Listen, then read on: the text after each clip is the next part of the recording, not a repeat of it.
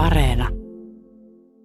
Ne taiteilijat, jotka ovat välittäneet meille hienoimmat näkemykset aistikkuudesta, ovat koonneet niihin ainekset henkilöiltä, jotka harvoin olivat aikakautensa muodinnäyttäjiä, sillä nämähän maalauttavat itsensä harvoin tuntemattomalla taiteilijalla, jonka taulujen uudenlaista kauneutta he eivät pysty erottamaan, koska sen peittää heidän vanhentunut kaavamainen käsityksensä aistikkuudesta. Tuo vanha kaava häilyy yleisön silmissä kuin ne kuumeiset näyt, joita sairas ihminen pitää todellisina. Se, että nuo tuntemani keskinkertaiset mallit olivat inspiroineet, jopa antaneet neuvoja joistakin sommitteluista, joita olin ihastellut. Se, että joku heistä ei ollut läsnä tauluissa vain mallina, vaan ystävänä, jonka taiteilija haluaa mukaan teoksiinsa, pani miettimään, Olisivatko kaikki ne ihmiset, joiden tuttavuutta kaipasimme, koska Balzac kuvasi heitä kirjoissaan tai omisti teoksensa heille kunnioittavasti ihaillen, koska Saint-Beuve tai Baudelaire laativat heistä kauneimmat runonsa, ja vielä suuremmalla syyllä, olisivatko kaikki rouva Recamiet ja Pompadourit tuntuneet minusta merkityksettömiltä hahmoilta, joko siksi, että minä olin kyvyiltäni vajavainen, mikä sai minut nyt raivoihini sairaudestani, ja siitä etten päässyt tapaamaan uudestaan noita aliarvioimiani ihmisiä, vai johtuiko heidän koko merkittävyytensä kirjallisuuden taikavoimasta ja sen luomista harhakuvista, missä tapauksessa lukutottumuksiani olisi tarkistettava? Ja sehän lohdutti minua, sillä terveydentilani oli jatkuvasti huonontunut ja joutuisin minä hetkenä hyvänsä jättämään seuraelämän, luopumaan matkustamisesta ja museoista ja lähtemään hoitoon parantolaan. Ehkä tuota petollista ja keinotekoista puolta esiintyy kuitenkin vain muistelmissa, jotka kertovat aivan äskeisistä ajoista. Meneehän maine maan rakoon kovin nopeasti, niin älymystön kuin seurapiirienkin maine, ja jos oppineisuudella yritetään estää asioiden hautautuminen, onnistutaanko torjumaan yksi tuhannesta unohduksesta, joita koko ajan vain kertyy lisää? Näistä ajatuksista osa pyrki vähentämään ja osa lisäämään harmiani siitä, ettei minulla ollut kirjailijan lahjoja mutta ne eivät koskaan tulleet mieleeni niinä pitkinä vuosina, jolloin olin kokonaan luopunut kirjallisista suunnitelmistani ja hoidatin itseäni kaukana Pariisista Parantolassa, kunnes sinne ei enää vuoden 1916 alussa pystytty saamaan henkilökuntaa. Palasin silloin Pariisiin, joka oli hyvin erilainen kuin se kaupunki, jossa olin välillä käynyt, kuten kohta selviää, elokuussa 1914 lääkärin tarkastuksessa, minkä jälkeen olin matkustanut takaisin Parantolaan. Eräänä uuden paluuni ensimmäisistä illoista vuonna 1916, kun halusin kuulla puhuttavan ainoasta minua silloin kiinnostavasta asiasta, sodasta, lähdin päivällisen jälkeen tapaamaan Rova Verderääniä, sillä hän kuului Rova Bontampin kanssa kaupungin kuningattariin tuossa sotaajan Pariisissa – joka toi mieleen direktoriokauden. Kaiket päivät kaduilla kulki nuoria naisia, jotka olivat kuin kohonneet pienestä itsestään siinneestä hiivaviljelmästä.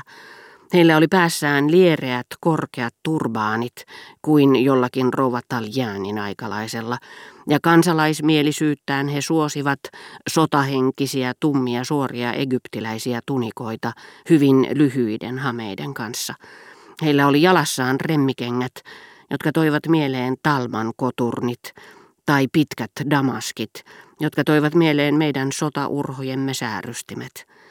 Ja he ilmoittivat syyksi, etteivät saaneet unohtaa velvollisuuttaan ilahduttaa sotaurhojemme silmää sonnustautuessaan paitsi väljiin asuihin, myös koruihin, joiden aiheet olivat sotilaallisia, vaikka niiden materiaali ja valmistustapa eivät viitanneetkaan armeijaan.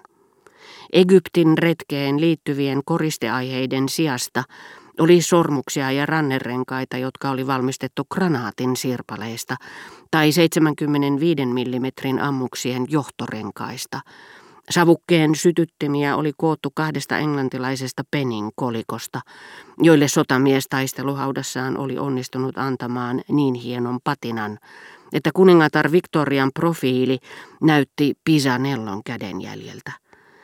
He sanoivat myös ajattelevansa koko ajan sotaurhoja ja käyttivät siksi omaisen kaaduttua kevennettyä suruasua, väittäen surua ylpeyden sekaiseksi, minkä ansiosta he saattoivat järkkymättömän varmoina lopullisesta voitosta käyttää englantilaista valkoista kreppimyssyä, joka oli erittäin pukeva ja salli kaikki toiveet, sekä korvata perinteisen kasmirin satiinilla ja sifongilla, ja jopa pitää helminauhansa, ottaen varteen tahdikkuuden ja korrektiuden, joista ranskattaria ei tosin tarvitse muistuttaakaan.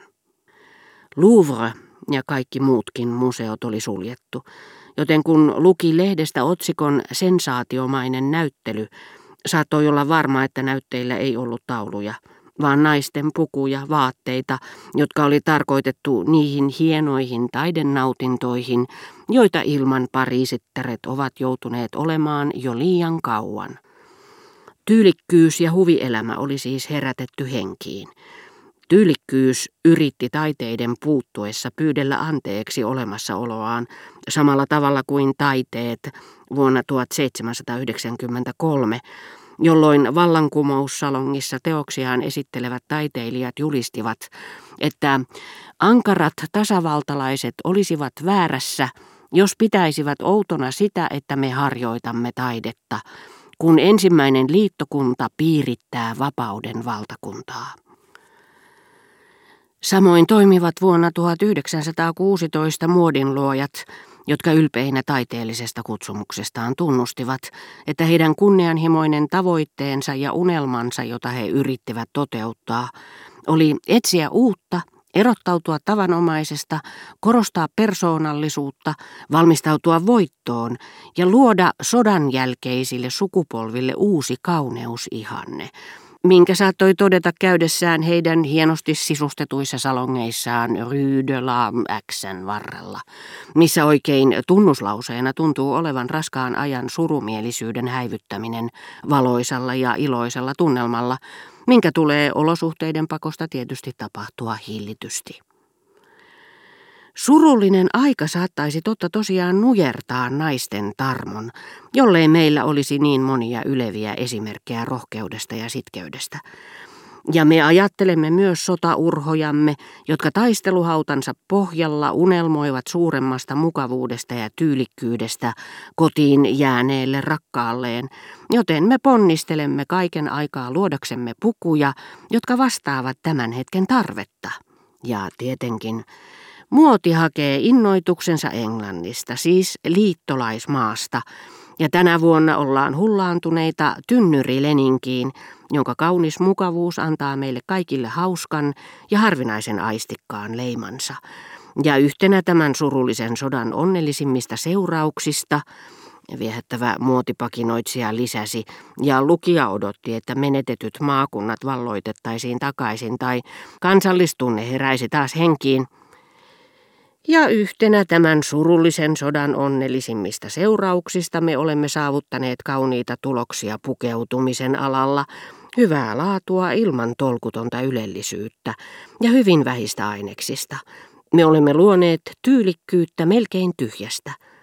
Muotitalon monena kappaleena myymää pukua parempana pidämme nyt kotona ommeltua asua, joka korostaa kantajansa yksilöllistä luonnetta, makua ja taipumuksia.